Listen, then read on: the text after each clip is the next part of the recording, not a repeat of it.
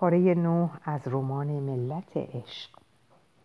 حسن گدا بونیه هفت جمادی الاول 642 مولانای شکم سیر چه راحت درباره فضیلت های سختی کشیدن حرف می‌زند. آدم باید درباره چیزی حرف بزند که خودش امتحان کرده. وگرنه مولوی کجا و سختی کشیدن کجا. دیدم نمی‌توانم تحمل کنم. پا شدم و قور و لند کنان از مسجد بیرون آمدم. رفتم دوباره پای درخت افرا نشستم چون می‌دانستم تا وعظ و خطابه تمام نشود کسی چیزی توی کشکولکم نمیاندازد. شروع کردم به پاییدن اطرافم. همینطور داشتم دورو برم را نگاه می‌کردم و کم کم داشت پلکایم سنگین می‌شد که یک دفعه مردی به چشمم خورد که تا آن موقع ندیده بودمش. سر تا پا سیاه پوشیده بود. روی صورتش یک دانه مو هم نبود. اسای درازی به دست داشت و گوشواره نقره‌ای به یکی از گوشهایش. ظاهر و رفتارش چنان غیر عادی بود که نتوانستم چشم از او برگیرم. درویش دوروبرش را نگاه کرد و یک دفعه انگار متوجه من شد. آنقدر عادت کرده بودم مردم خودشان را به ندیدنم بزنند که منتظر شدم فورا رویش را برگردانند. اما درویش دست راستش را روی قلبش گذاشت و چنان سلامی به من داد که انگار از روز ازل دوست بوده ایم حیرت کردم.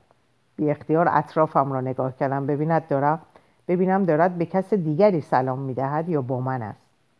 اما آنجا فقط من بودم و آن درخت افرا آخر سر فهمیدم دارد به من سلام می‌کند منم دستم را به طرف قلبم بردم و جواب سلامش را دادم. آهسته آهسته نزدیکم آمد. سرم را خم کردم. با خود گفتم لابد می‌خواهد سکه مسی توی کشکولم بیاندازد. یا تکه نان خشک به من بدهد اما درویش کنارم زانو زد و چشم در چشمم دوخت. گفت سلام علیکم برادر. گفتم علیکم السلام درویش. صدای خودم به نظرم غریبه آمد. یک دفعه یادم افتاد خیلی وقت است با کسی حرف نزدم و فراموشم شده صدایم چه شکلی است. خودش را معرفی کرد. گفت اسم من شمس تبریزی است. اسمم را پرسید. خندیدم. من اسم داشته باشم یا نداشته باشم؟ چه فرقی می کند درویش اعتراض کرد. هر انسانی یک اسم دارد خدا اما بیشمار اسم دارد. ما از این اسامی فقط 99 تایش را می‌دانیم. خب حالا فکر کن وقتی خدا این همه اسم دارد آن وقت انسانی که او از روحش در آن دمیده چطور می‌تواند بدون اسم زندگی کند؟ ندانستم چه جوابی به این سال بدهم. امتحان هم نکردم. گفتم زمانی مادری داشتم و همسری. به من می‌گفتند حسن. شمس سرش را تکان داد و گفت پس من هم حسن صدایت می‌کنم. بعد کاری کرد که اصلا انتظارش را نداشتم. آینه ای با قاب نقره ای از پهلویش درآورد و به طرف من گرفت و گفت اینو بگیر. ذاتی مبارک در بغداد داده بود اما قسمت تو بوده اگر روزی جو... جوهرت را فراموش کردی زیبایی الهی درونت را به تو نشان می‌دهد. با تعجب گفتم به آدم جزامی آینه می‌دهی؟ با اینکه انقدر زشتم فرصت نشد ادامه بدم. پشت سرمان هیاهویی به پا شد. اول فکر کردم توی مسجد جیبور گرفتن اما هیاهو و داد و فریاد هی بیشتر می‌شد. معلوم بود اتفاق جدیتری افتاده. به خاطر یک جیبور این همه هیاهو نمی‌کردم کمی بعد فهمیدم چه اتفاقی افتاده. گفتند زنی لباس مردانه پوشیده و سعی کرده وارد مسجد بشود. آن هم چه زنی؟ می‌گفتم بدکاره است. گرفته بودندش. دیدم چند تا مرد دارن زنک را با کتک و هول بیرون میآورند گروهی پشت سرشان را افتاده بودند و با عصبانیت فریاد می‌زدند. این متقلب را شلاق بزنید. این روسبی را شلاق بزنید. لاتولوت های عصبانی ریختن توی کوچه. میانشان زن جوانی دیدم در لباس مردانه از ترس رنگ رخش پریده بود. شده بود عین میت. از چشمای بادامیش ترس و وحشت میریخت. تا امروز بارها شاهد مسلح شدن آدم ها بودم. هر بار هم حیرت کردم. چطور می شود آدم هایی که به تنهایی خیلی سربزیر و متواضع و حتی مهربان به نظر می رسند به محض اینکه وارد شلوغی می شوند تغییر می کنند و خشم و بیرحم خشن و بیرحم می شوند آدم ها که بعضیشان صنعتکارن بعضیا دکهدار بعضیا فروشنده دورگرد بعضیا نجار و شاید آزارشان به مورچه هم نرسد وقتی دسته حرکت می‌کنن قدار می‌شوند. تنبیه توی میدان از وقایع عادی است. معمولا هم به خونریزی ختم می‌شود.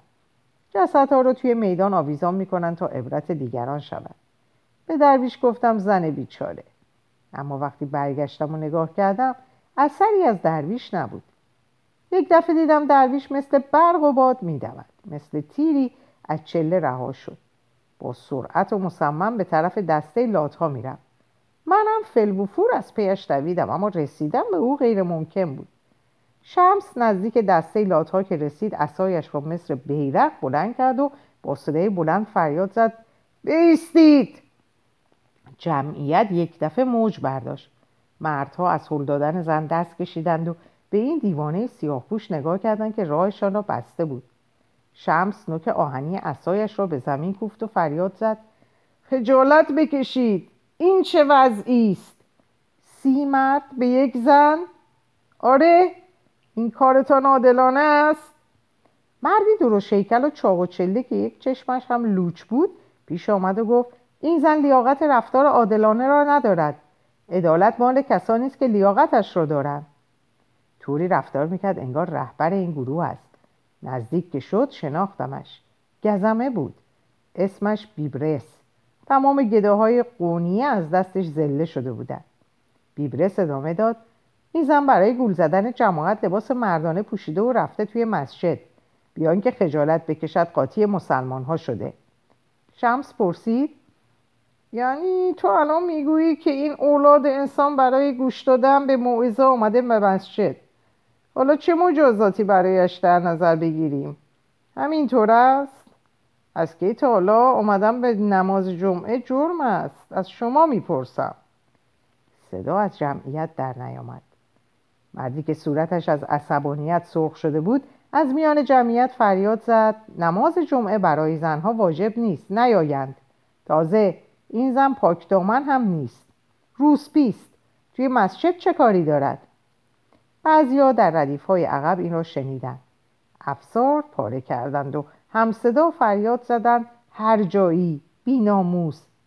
جوانی که انگار جوش آورده بود پرید جلو. دستار زن را گرفت و با تمام قدرتش کشید. دستار که باز شد گیسوان بلند و تنایی زن انگار در هوا موج برداشت و دور شانه هایش ریخت. نفس همه بند آمد. جوانی و زیبایی زن روسپی هوش از سر آدم می برد شمس که به گمانم فهمیده بود جماعت دو دل شدهاند با صدای بلندی گفت تصمیم بگیرید برادرانم این زن کار بدی کرده؟ شمس این حرف را که زد دست زن را گرفت و به طرف خودش کشید. اینطوری زن را با یک حرکت از دست لاتها دور کرد. زن جوان پشت درویش پناه گرفت مثل دختر بچه کوچک که در دامان مادرش پناه می شود پناه, پناه پنهان می شود همانجا روی زمین نشست. بیبرس به طرف شمس آمد و صدایش را بالا برد. داری اشتباه بزرگی می‌کنی درویش توی این شهر غریبه ای رسم و رسوم ما را نمیدانی. تو در این مسئله دخالت نکن. یکی دیگر قاطی صحبت شد. تازه تو چطور درویشی هستی؟ کار مهمتری نداری که آمده ای از روسبی ها دفاع کنی؟ شمس تبریزی مدتی ایستاد و هیچ حرفی نزد. انگار داشت اعتراض ها رو سبک سنگین می‌کرد. در صورتش اثری از خشم نبود. ساکت و, ساکت مصمم بود. خیلی خوب. شما اولش چطور متوجه این زن شدید؟ معلوم می شود به مسجد می روید و این طرف و آن طرف را نگاه می کنید. مؤمن حقیقی اگر کسی که کنارش نشست لخت هم باشد متوجه نمی شود. هر کس خدا را حقیقتا ذکر کند همه چیز را جز او فراموش می کند. شما امروز در اصل این زن را نگرفته اید بلکه خودتان را رسوا کردید. با گرفتن او نشان دادید فکر و ذکرتان جای دیگری است. الان هم به مسجد برگردید. انشاءالله این بار درست و حسابی ایمان می آورید سکوتی عجیب و غلیظ بر کوچه بر آن بزرگی حاکم شد. جز بوته های خار که در دست باد این طرف و آن طرف کشیده می شدن. هیچ چیز و هیچ کس نتوانست تکان بخورد. سرانجام شمس تبریزی اسایش را تکان داد و رو به جمعیت گفت یالا همگی برگردید و به موعظه مولانا گوش بدهید. آنچه می‌دیدم باورم نمی‌شد. همه بختشان زده بود. کسی برنگشت و نرفت اما بیشتر جمعیت چند قدم عقب رفته بود. اکثریت با آنهایی بود که نمی‌دانستند چه کار کنند و مات و مبهود دوروبرشان را نگاه می‌کردند. درست همان موقع زن روسبی از پناهگاهش در پشت درویش بیرون آمد. مثل خرگوشی کوهی تر... خرگوشی ترسان جست و خیز کنان در حالی که گیسوان بلندش در هوا تاب می‌خورد شروع کرد به دویدن. در چشم به هم زدنی به نزدیکترین کوچه پیچید و از نظرها پنهان شد. دو نفر خواستن دنبالش کنن اما شمس تبریزی اسایش را چنان آنی جلوی پایشان گرفت که هر دو سکندری رفتند و زمین خوردند. جماعت زدن زیر خنده. منم خندیدم. وقتی آن دو نفر که از حیرت گیج شده بودند توانستن خودشان را جمع جور کنند و از زمین بلنشند زن روسپی خیلی وقت بود از نظرها ناپدید شده بود. درویش هم لابد با این فکر که دیگر کاری آنجا ندارد راهش را کشیده و رفته بود. سلیمان مست قونیه هفت جمادی الاول 642 سرم سنگین شده بود دستهایم گزگز خوشایندی داشت. چشمایم را بستم کم مانده بود خوابم ببرد که یک دفعه بیرون سر و صدای وحشتناکی شد.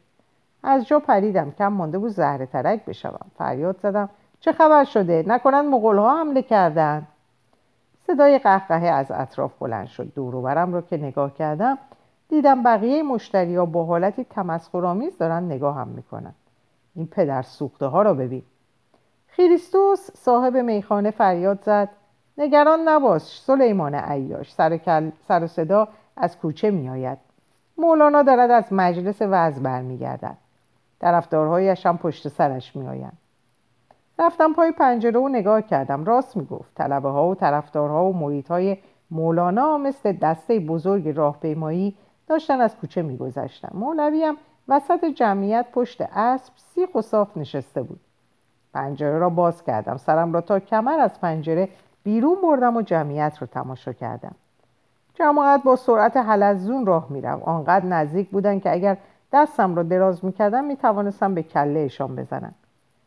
یک دفعه فکر موزیانه ای به سرم زد. با خود گفتم بدون آنکه بفهمند دستار چند نفرشان را با هم عوض کنم.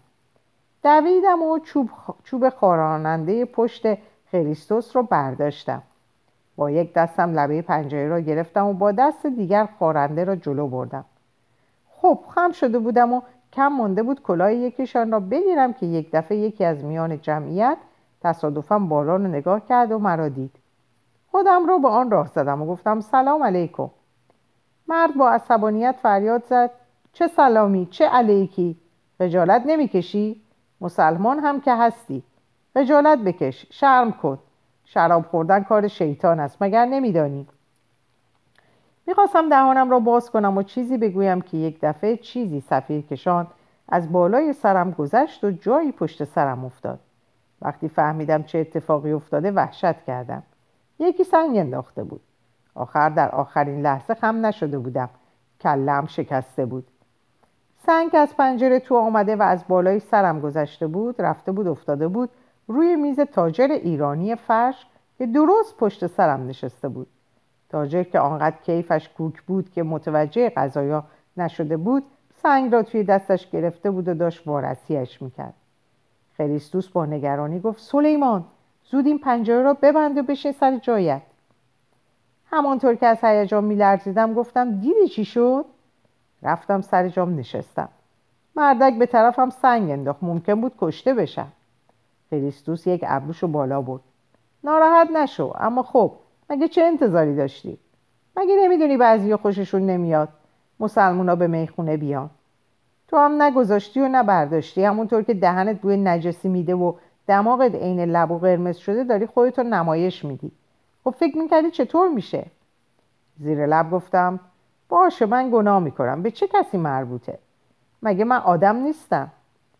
خریستوش سرش سرم رو نوازش کرد. انقدر زودرش نباش سلیمون خب چیکار کنم؟ من اینطوریم. زود رنجم. اصلا به خاطر همین بود که از دست آدمای متعصب خسته شدم. زله شدم.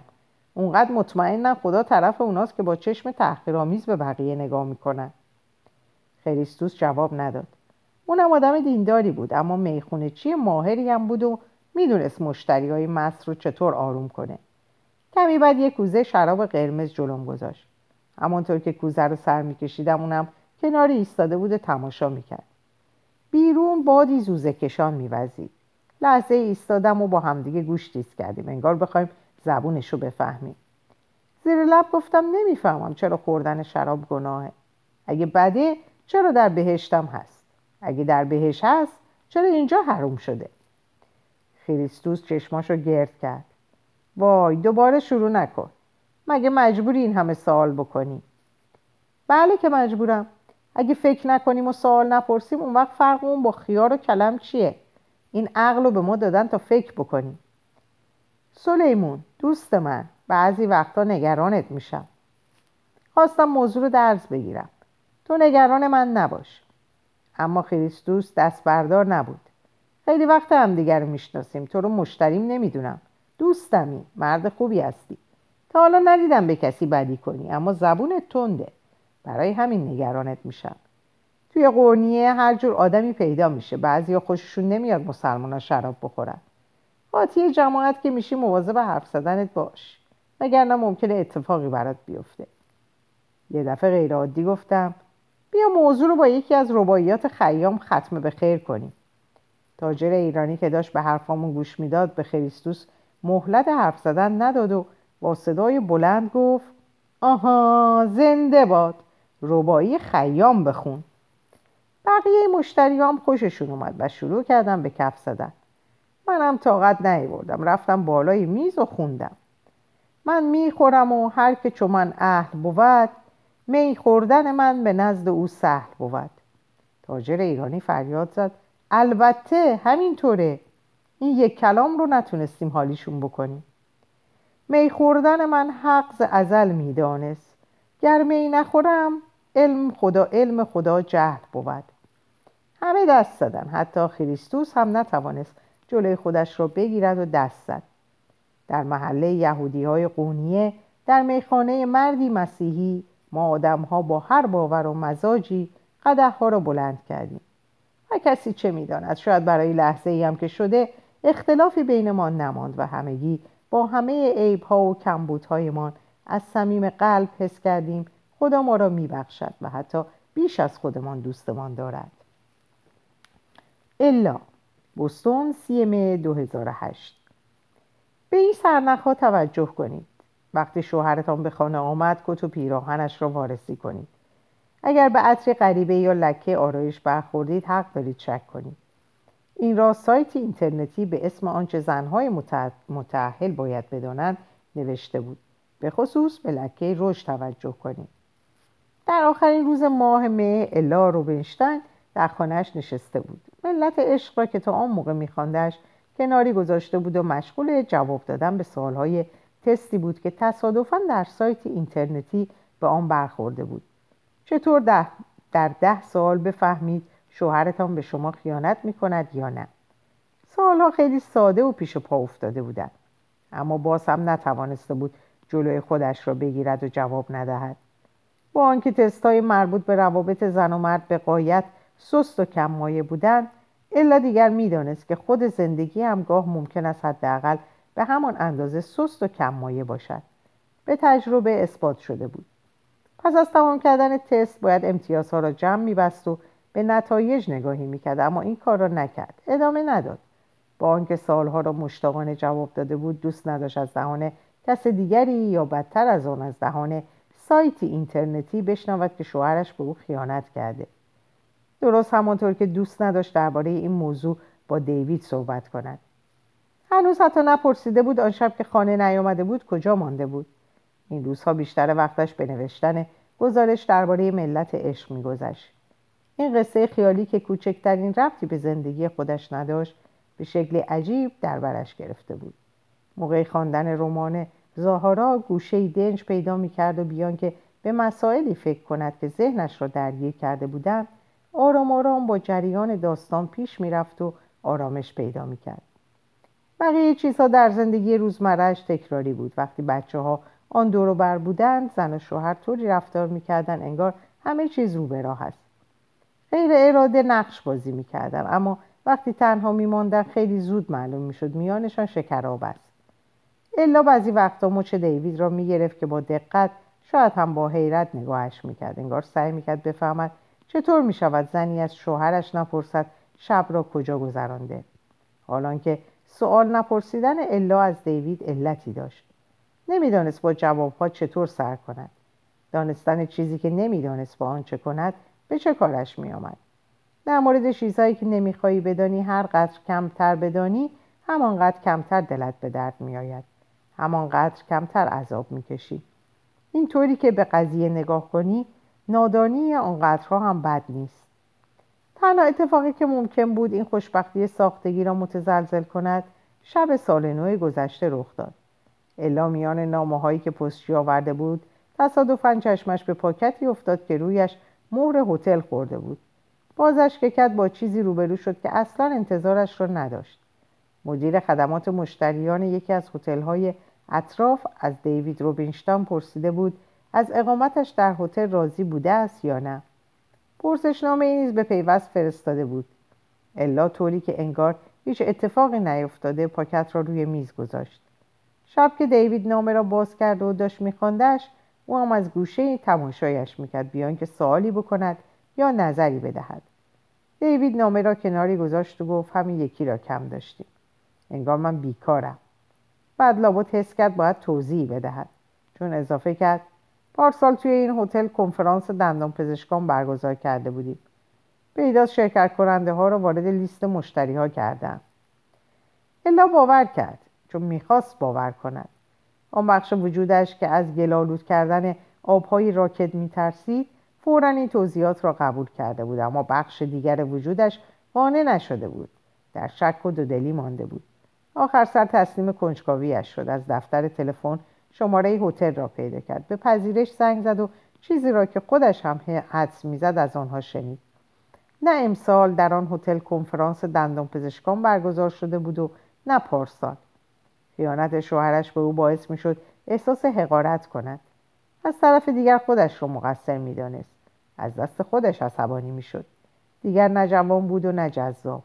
در شانزده سال گذشته خیلی چاق شده بود و به خودش نرسیده بود. هر ماه که میگذشت جاذبهاش کمتر و درخشندگیش کمسوتر می‌شد. کلاس های آشپزی که هفته یک بار می‌رفت کم کردن اضافه وزن را به کاری شاق تبدیل کرده بود. گرچه در کلاس آشپزی خیلی زنها بودند که آشپزیشان از او خیلی بهتر بود و اصلا هم اضافه وزن نداشتند. هر وقت یاد ایام بچگی و جوانیش میافتاد می‌دید که هیچ وقت اسیان نکرده. طبیعتش اینطور بود. نرم ملایم مثل فرنی. حتی در اوج جوانیم که خیلی جوانها خیلی دیوانگی ها می‌کنند یک بار نشده بود با دوستایش مخفیانه جایی برود و سیگاری بکشد یا مست و لایلقل از بار بیرونش کند هیچ وقت عاشق مردهای ناجور نشده بود روابطی که باعث پشیمانی بشود از سر نگذرانده بود. مجبور نشده بود قرص ضد حاملگی بخورد. هیچ وقت دچار بحران روحی نشده بود. عصبانیت آنی به سراغش نیامده بود. داروی ضد افسردگی نخورده بود. هیچ وقت به مادرش و معلمهایش دروغ نگفته بود. از کلاس جیم نشده بود. تجدیدی نیاورده بود. سال آخر دبیرستان که خیلی از همکلاسیهایش در به در دنبال کلینیک برای کورتاژ میگشتند او تمام این تراژدی ها را از دور تماشا کرده بود. انگار که دارد فیلم مستند تماشا می کند دیدن بحران هایی که همسن و سالهایش درگیرش بودند مثل تماشا کردن گرسنگی مردم اتیوپی در تلویزیون بود. از بلاهایی که به سرشان میآمد ناراحت می‌شد. حتی بعضی وقتا خودش هم می‌خواست دست به ماجراجویی بزند اما در نهایت معتقد بود خودش متعلق به عالمی دیگر است.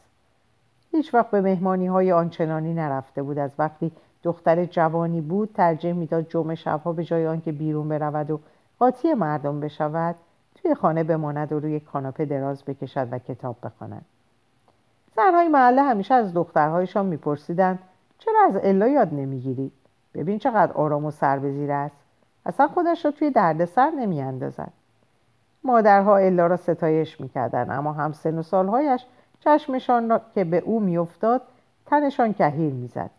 از نظر آنها الا گوساله بود که تفریحش تفریح سرش نمی شود و فقط کتاب خواندن بلد است. برای همین هیچ وقت دانش آموزان محبوبی نبود. دانش آموز محبوبی نبود. حتی یک بار یکی از همکلاسیهایش به او گفته بود میدانی مشکل تو چیست؟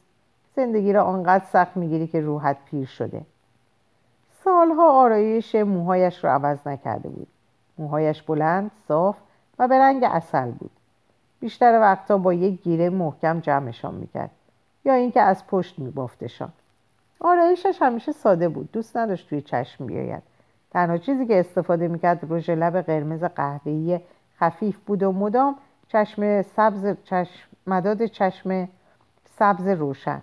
که از نظر دختر بزرگش به جای آنکه چشمش را درشتر نشان بدهد میکردش عین کورها. راستش الا تا به امروز نتوانسته بود با مداد چشم دو تا خط متقارن بکشد. همیشه به اشتباه, خط... به اشتباه خط یکی از چشمهایش را کلفتر می‌کشید. اعتقاد داشت همیشه کارها را نابجا انجام می‌دهد در کارهای اطرافیانش یا زیادی مداخله می‌کرد یا زیادی آرام و منفعل می‌شد. در یک طرف, طرف الهی بود که مثل دیوانه ها در کارهای دیگران دخالت می‌کرد و آنها را زیر نظر داشت. در طرف دیگر هم الهی صبور و آرام و پاسیو انگار خودش هم نمی‌دانست هر یک از آنها چه موقعی خودی نشان می‌دهد. الهی سومی هم بود الهی که بی سر و صدا در گوشه ای می و تماشا می کرد و منتظر بود عجلش برسد همین الا بود که الان در مخفیگاهش شروع به جنبیدن کرده بود و آماده می شد به سطح بیاید و اختار می‌داد. اگر همینطور ادامه بدهی سیستمی که درست کرده ای روزی فرو می ریزد. مسئله آن و دمی بود می‌دانست الا در آخرین روز ماه مه به اینها که فکر می‌کرد کاری را انجام داد که خیلی وقت بود برای فراموشش کرده بود. دعا کرد. خدایا می‌دانم زمان زیادی است به درگاهت دعا نکردم. راستش مطمئن نیستم هنوز به حرفایم گوش می‌کنی یا نه. اما حال و روزم را می‌بینی. حالتم بحرانی است. من به من یا عشقی حقیقی بده تا از این دلزدگی و فشار نجات پیدا کنم. یا کاری کن چنان بی احساس بشوم که بی عشق زندگی کردن برایم مهم نباشد. ایستاد. آب دهانش را قورت داد و با صدایی خفه گفت منتها هر کدام را که می‌خواهی انتخاب کنی لطفا کمی زودتر. میدانی دیگر چهل ساله شدم. جوان حساب نمی‌شوم. این آخرین فرصتم است. یا عشق را یادم بده یا ناراحت نشدن از نبود عشق را. گل کبیر قونیه هفت جمادی الاول 642 مثل حیوان بیرونم انداختن. همین که از دستشان خلاص شدم کوچه پس کوچه ها را گرفتم و دویدم. از ترس پشت سرم را نگاه نمی کردم. بعد به بازاری شلوغ رسیدم. خودم را پشت دیواری انداختم و نفس نفس زنان همانجا پنهان شدم. آن موقع بود که جرأت کردم پشت سرم را نگاه کنم. با تعجب دیدم کسی تعقیبم نمی کند. و خیالم راحت شد. نگو صدای پایی که پشت سرم میشنیدم صدای پای حلواخوره بینوا بود. پیشم که رسید روی زانوهاش افتاد. سینش مثل دم آهنگری بالا و پایین می‌رفت. بهت و حیرت از صورتش میبارید. پیدا بود نفهمیده چه اتفاقی افتاده و برای چی یه دفعه مثل دیوونه ها توی کوچه پس کوچه ها شروع کردم به دویدن. همه چیز اونقدر سریع اتفاق افتاد که تازه الان می‌تونم حادثه ها رو توی ذهنم پس و پیش کنم. توی مسجد بودم نشسته بودم و همه حواسم جمع موعظه بود. هر کلام مولانا مثل یاقوت گرانبها بود. اونقدر غرق حرفای مولانا بودم که متوجه نشده بودم. جوانی که کنارم نشسته پاش رو روی نوک دستاری گذاشته که با اون صورتمو پوشونده بودم. بعد یه دفعه دیدم دستار باز شد و روبندم کنار رفت و سر و صورتم بیرون افتاد. زود خودم رو جمع جور کردم با این امید که کسی متوجه وضعیتم نشده باشه. اما سرمو که بلند کردم دیدم یه نفر که توی صفای جلو نشسته راست راست به من زل زده. چشمایی به رنگ آبی یخی. حالتی سرد چهره خشه. فورا شناختمش. مگه میشه نشناختمش؟ نشناسمش. بیبرس بود. بیبرس همون مشتری های پر سری بود که هیچ یک از دخترها نمی‌خواستن با اون درگیر بشن. نمی‌دونم چرا. بعضی مردم نمی‌تونن بدون روسبی سر کنن. هم از روسبی ها متنفرن. بیبرس هم همینطور بود. مدام حرفای زننده می‌زد. شوخی های ناجور می‌کرد. فوش و بد و بیرا و چاشنی های حرفاش بود. تأخیرمون می‌کرد. دست به زنم داشت. یه بار یکی از دخترها رو چنان زد که حتی رئیس, خون... رئیس خونسا هم که پول رو مثل بوت میپرستید طاقت نیورد و فریاد زد برو گم شو از اینجا. دیگه هم این طرف ها پیدات نشه. اما بیبرس بازم اومد. دست کم چند ماه. بعد به دلیلی که نمی‌دونم دیگه سرکلش اون طرف ها پیدا نشد. جای دیگه ای هم به اون بر نخوردم اما الان دیدم توی مسجد نشسته بود. مثل صوفیا ریش توپی گذاشته بود اما نگاش فرق نکرده بود. اون برق وحشیانه هنوزم در مردمک چشماش بود. چشمو دزدیدم اما دیر شده بود. منو شناخته بود. بیبرس در گوش مردیگه کنار دستش نشسته بود چیزایی پچ پچ کرد. بعد هر دو یه دفعه برگشتن و با نگاه های سرد مثل یخ براندازم کردن. بعد به مرد دیگه اشاره کردم بعد به یکی دیگه. اینطوری تمام آدمای اون ردیف یکی یکی برگشتن و منو نگاه کردن. صورتم گر گرفته بود. قلبم داشت از جاش کنده می‌شد. اما نتونستم حرکتی بکنم. با امیدی بچگونه گمان کردم که اگه سر جام بمونم و چشممو ببندم همه چیز خود به خود روبرام میشه. اما چشمو باز کردم دیدم بیبرس داره جمعیت رو کنار می‌زنه و به سرعت به طرفم میاد. خواستم به طرف در برم اما خلاص شدن از دریای انسانها غیر ممکن بود. بیبرس با یک حمله خودش رو به من رسوند. چنان نزدیکم اومده بود که بوی نفساشو میشنیدم. بازومو گرفت. گفت آهای زنی که بدکار اینجا چی کار می‌کنی؟ شرم و حیا سرت نمیشه؟ تته پته کنان گفتم ولم کن برم. اما حتی صدامو هم نشنید. همون موقع دوستاش سر رسیدن. یکی از یکی عصبانیتر و خشنتر. بوی خشم می‌دادن. انگار فراموش کرده بودن توی مسجد هستیم. دورم کردن و بد و بیرا گفتن. همه برگشتن و ما رو نگاه کردن. بعضی نوچ نوچ کردن. طوری که انگار بگن کار خوبی نیست. بس کنید. اما کسی دخالتی نکرد. تنم از تو لرزید. زانوام سست شد. با هول و کتک بیرونم بردن. امیدوار بودم به کوچه که برسیم حلوا خورده بهم کمک کنه. فکر می‌کردم راهی پیدا می‌کنم و فرار می‌کنم. اما اونطور نشد. همین که پامون رو توی کوچه گذاشتیم مردها دل و جرأتشون انگار بیشتر شد و وحشیتر شدن. با ترس و لرز فهمیدم که توی مسجد به احترام پیشنماز و جماعت بوده که صداشون رو زیاد بلند نمی‌کردن. اما توی کوچه هیچ چیز جلودارشون نبود. توی این زندگی لحظه های خیلی قنبارتری داشتم اما فکر کنم هیچ چیز انقدر تکونم نداده بود. پس از سالها سرانجام به این فکر افتاده بودم که از این راه برگردم و توبه کنم و به قدر و اندازه خودم برای نزدیک شدن به خدا قدم برداشته بودم. اما چطور جواب داده بود؟ باروندن من از خونش با صدای بلند قرولند کردم. کاش اصلا به مسجد نرفته بودم. مردم حق دارن. آدمی مثل من توی این مکان مقدس چیکار داره؟ نه در مسجد جایی دارم و نه در کلیسا. صدایی گفت اینطور حرف نزن. برگشتم و نگاه کردم. باورم نشد. اون بود. اون درویش بیریش و بیمو. فوری پا شدم و خواستم دستشو ببوسم. نذاشت. با صدای قاطع ولی آروم گفت چه کار می‌کنی؟ من نمی‌ذارم کسی دستم رو ببوسه. زیر لب گفتم زندگیمو مدیون شما هستم. شونه تکون داد و گفت دینی به من نداری. تنها قرضی که داریم به خداست.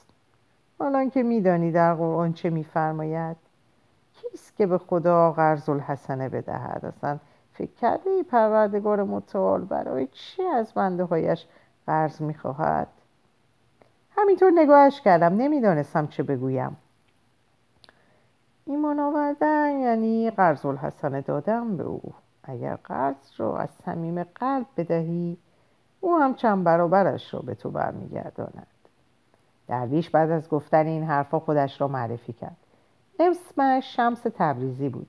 آن چشمای سیاه را به صورتم دوخت و عجیبترین حرفی را که در عمرم شنیده بودم بر زبان آورد. بعضی از آدم ها زندگی را با حالی با شکوه آغاز می کنند کمانهایی اطرافشان برق می‌زنند و درخشانند اما با گذشت زمان رنگهایشان که در می شود و به سیاهی می زند. تو هم از آن آدم هستی. زمانی حالت سفید و سهرامیز و زیبا بوده با تلالوهای زرد و صورتی. اما الان نواری به رنگ قهوه‌ای کدر دور بدنت را گرفته همین و بس. حیف نیست. دلت برای رنگهای حقیقیت تنگ نشده.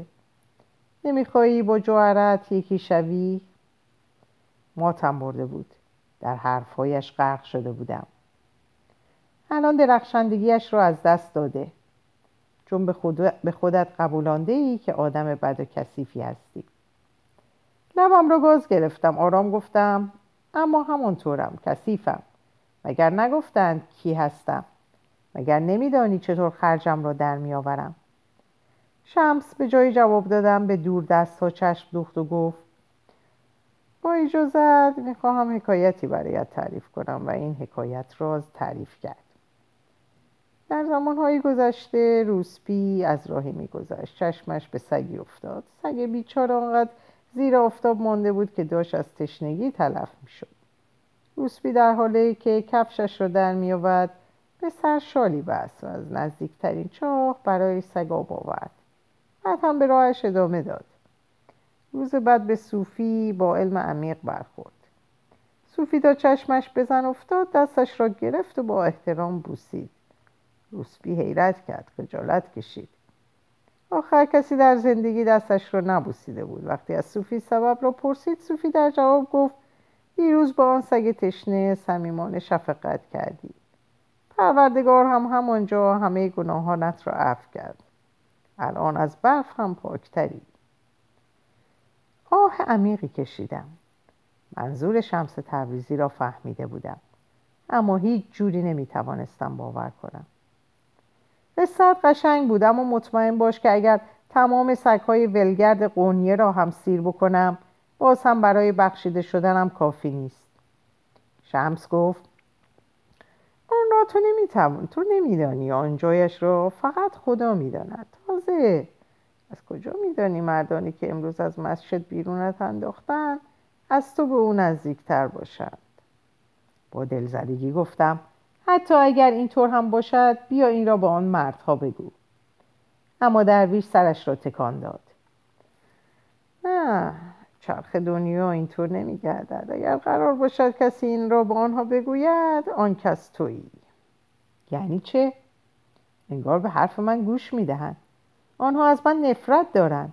کم مانده بود بکشندم. مگر ندیدی؟ شمس با قاطعیت گفت گوش می‌کنند. چون موجودی جداگانه به اسم آنها وجود ندارد. همانطور که چیزی به اسم من وجود ندارد. همیشه یادت باشد همه چیز در کائنات به هم بسته است. انسان، حیوان، نبات، جماد، صدها و هزارها مخلوق جدا نیستیم همه یکی هستیم. منظورش رو نفهمیده بودم. منتظر ماندم توضیح بدهد. اما او با جوش و خروش به حرفایش ادامه داد.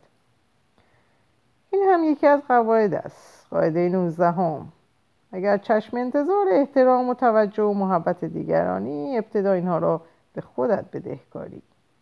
کسی که خودش را دوست نداشته باشد ممکن نیست دیگران دوستش داشته باشن. خودت را که دوست داشته باشی اگر دنیا پر از خار هم بشود ناامید نشو چون به زودی خارها گل می شود بیان که بتوانم حرفی بزنم همانجور ایستادم. از یک طرف درک این حرفها برایم سخت بود. از طرف دیگر با شنیدنشان احساس راحتی می‌کردم و انگار از این عالم مادی بیرون می‌رفتم. شمس گفت اگر خودت را شایسته رفتار خوب ندانی مگر می‌توانی از دست دیگران عصبانی بشوی که چرا با تو خوب رفتار نمی کنند با آدم هایی فکر کردم که تا آن روز دیده بودم. بویشان، نفسشان، دستان پینه بستهشان، داد و فریادهایشان. دیده بودم بچههایی را که به حیولا تبدیل می شوند و مردانی را که ظاهرشان به حیولا می ماند اما باطنشان نرم و مهربان است. الان هم درویشی سیاه بوش جلو ایستاده بود و می‌گفت مثل چشم سارهای کوهستان پاک و زلالم. به شوخی میمانست اما تا خواستم بخندم بغز گلویم را گرفت. خندیدن که هیچ حتی نتوانستم آب دهانم را قورت بدهم. شمس انگار فکرم و خوانده بود. تبسمی کرد و گفت گذشته گرداب است. بی سر و صدا آدم را به درون خود می‌کشد. حالا اینکه تنها چیزی که تو لازم داری زمان است. اصل آن است که حقیقت کار را دریابی. بعد از گفتن این حرفها از جیب داخل جبهش دستمالی ابریشمی درآورد و به طرفم گرفت. گفت بگیرش. ذاتی مبارک در بغداد داده بود. پس قسمت تو بوده. این دستمال را تمیز نگه دار هرگاه دچار شک بشوی پاکی درونت را به یاد می آورد. شمس پس از گفتن این حرفها اسایش را برداشت و آماده رفتن شد. معطل نکن. خیلی زود از آن خانه بیرون بیا. هیچ وقتم به آنجا بر نگرد تو ققنوسی در مزبله چه کار داری؟ برو من با دو پشت سرت را نگاه کنی اما کجا می‌توانم برم؟ جایی ندارم. تازه فوری پیدایم می‌کنن. آخر عاقبت دخترهایی که از آنجا فرار می‌کنند خیلی وحشتناک است. شمس گفت عاقبتمان رو ما نمی‌دانیم. اندیشیدن به پایان راه کاری بیهوده است. وظیفه تو فقط اندیشیدن به نخستین گامی است که برمیداری. ادامهش خود به خود میآید. سرم را تکان دادم. احتیاجی نبود بپرسم. معلوم بود این هم یکی دیگر از قاعده های شمس است. خب در اینجا به پایان این پاره می‌رسم. اوقات خوب و خوشی رو برای همتون آرزو دارم و به خدا میسپارمتون. خدا نگهدارتون باشه.